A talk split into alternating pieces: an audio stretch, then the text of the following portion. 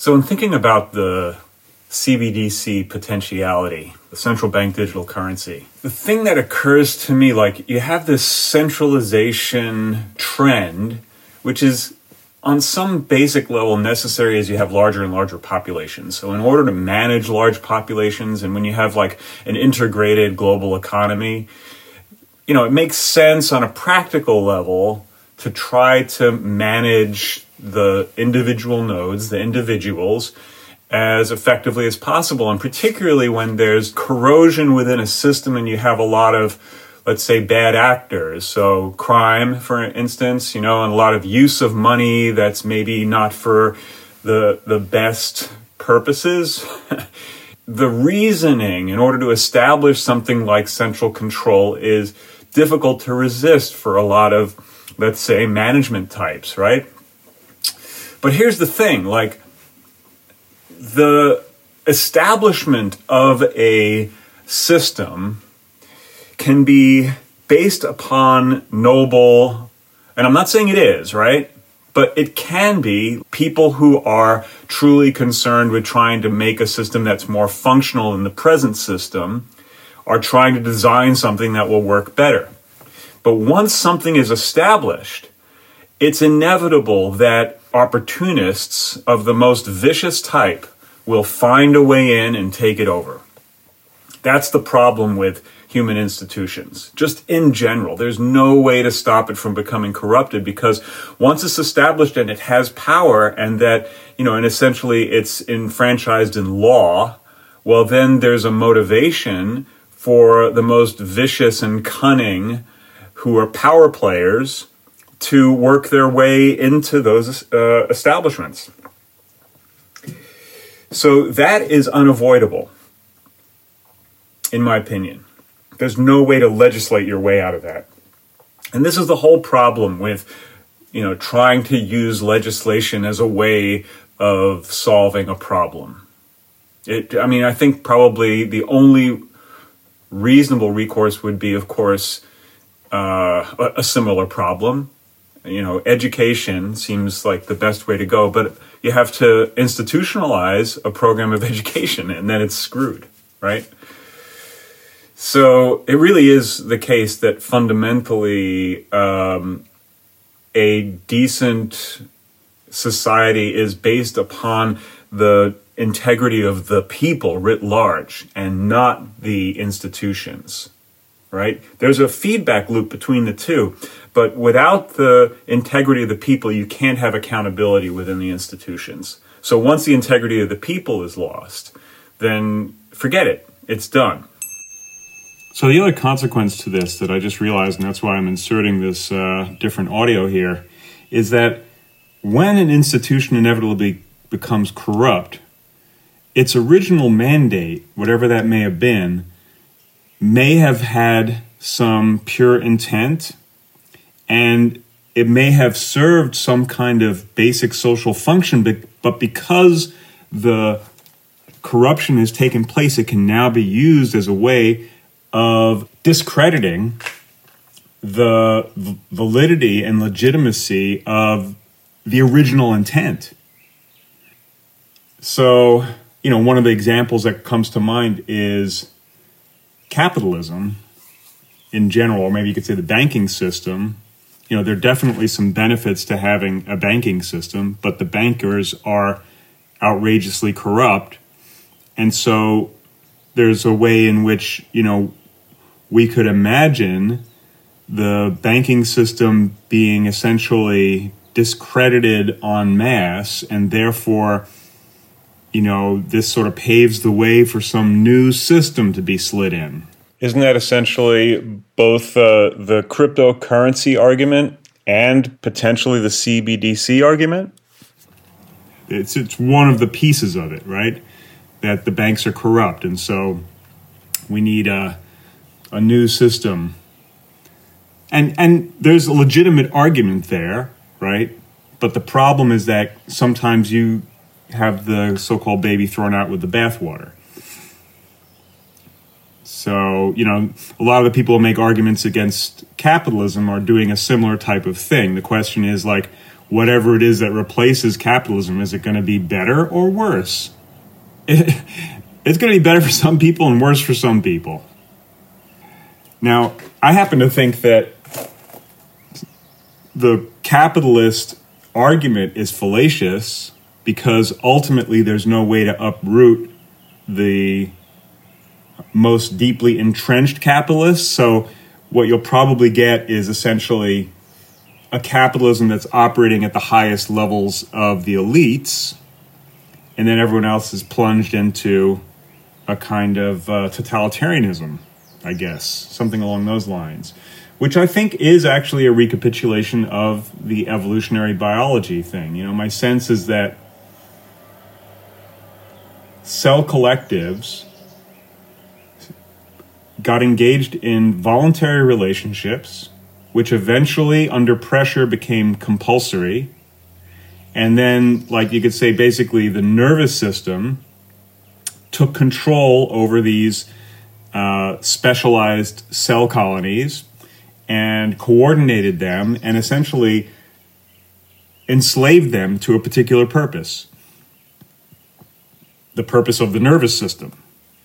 So you could say the network that manages to establish control over the various nodes, uh, it's the one that gets to kind of call the shots, and everyone else is essentially in a totalitarian nightmare.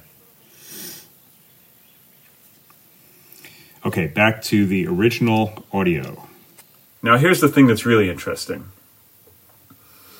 If it's the case that social evolution is a recapitulation of biological evolution, in other words, the kinds of things that we're seeing happening within human society as a result of the specialization and interdependence of different cohorts of society, you could say different organs of society, and the pressures that come to bear on the basis of population, energy resource, and all that kind of thing, which form these, let's say, coercive types of, of measures for various organs of society.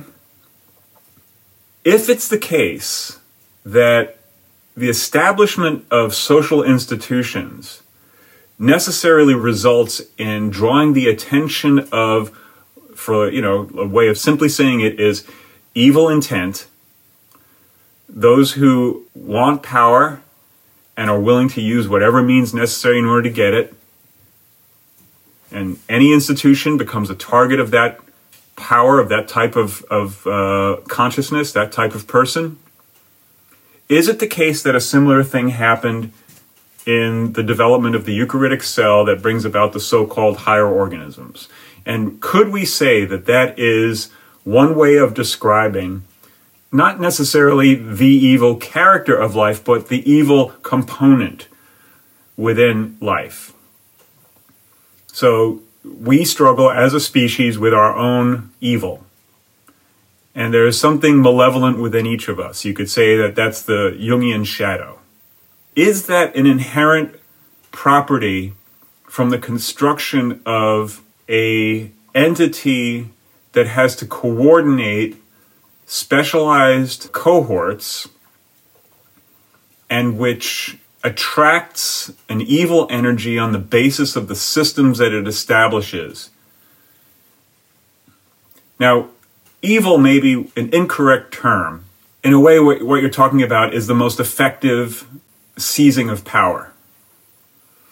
And quite often that comes from the lower position. So, for example, you know, the reason why the cartels are so dangerous is because they have learned their craft in some of the toughest environments in the world.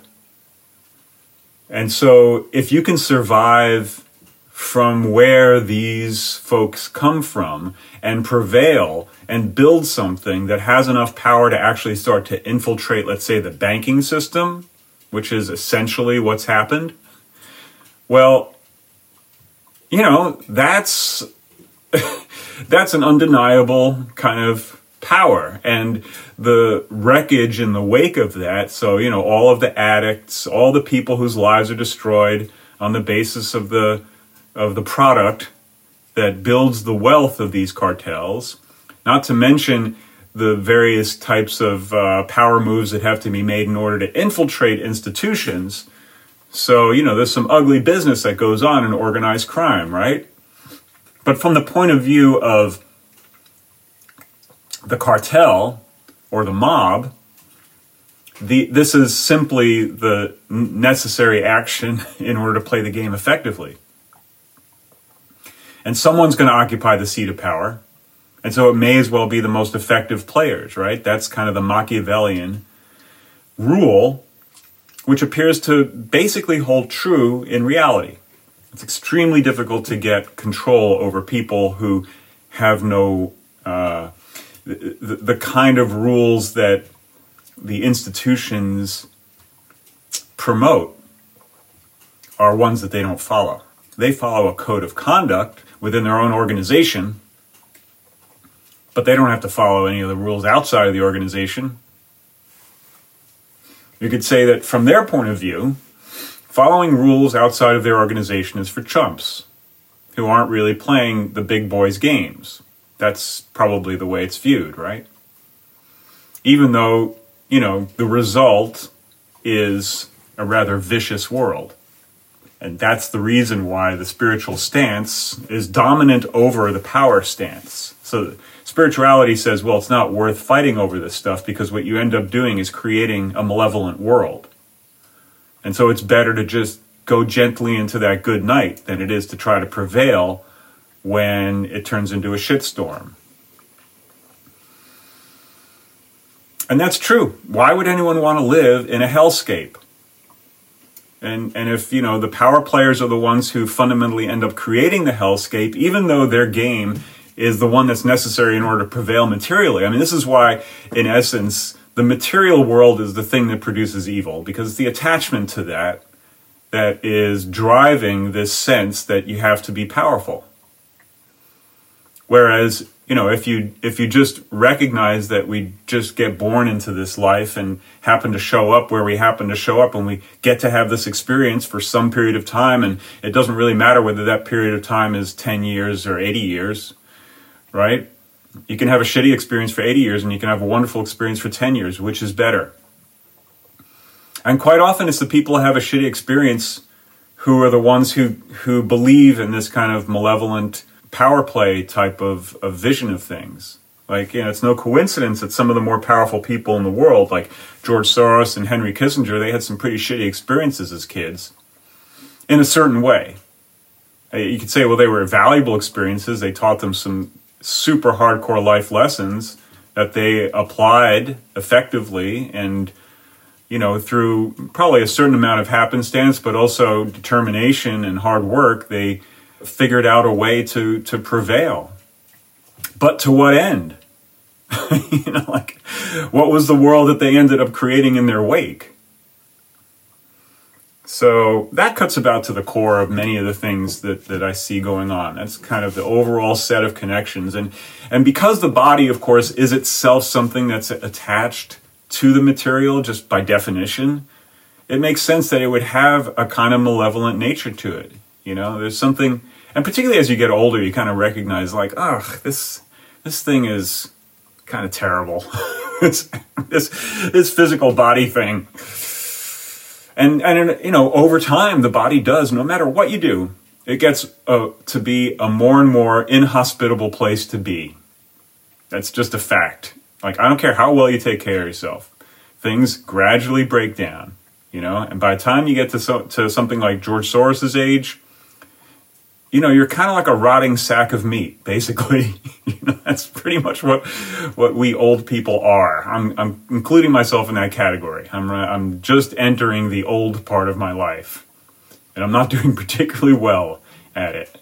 I made some efforts to try to preserve the body reasonably well, but and I guess in some respects I'm doing okay for my age, but in other respects I'm definitely prematurely rotting. So we'll see how this goes. But I think it's, you know, good to be good natured about this process of aging and death. That seems to be perhaps one of the most important lessons that we can learn in life and maybe avoid some of the horrible things that you know, I think in general, if humanity had a more philosophical disposition about its aging and death, uh, we would be in a better position now. We wouldn't have created such a gigantic mess. Anyway, that's my two cents, relatively brief message. I hope you found it interesting. Uh, if you're um, if you would like to assist me in these efforts, please hit like buttons, subscribe buttons, pass it around, share it, social media, all that kind of stuff. If you want to be notified whenever something pops out of my, let's say, little production facility here, you can subscribe at taijireality.substack.com. You can also materially support these efforts on Substack taijireality.substack.com, or you can go to patreon.com slash taijireality. You can send a one-time donation to taijireality at gmail.com on PayPal. And, uh, and that'll be it for today. Thanks for listening.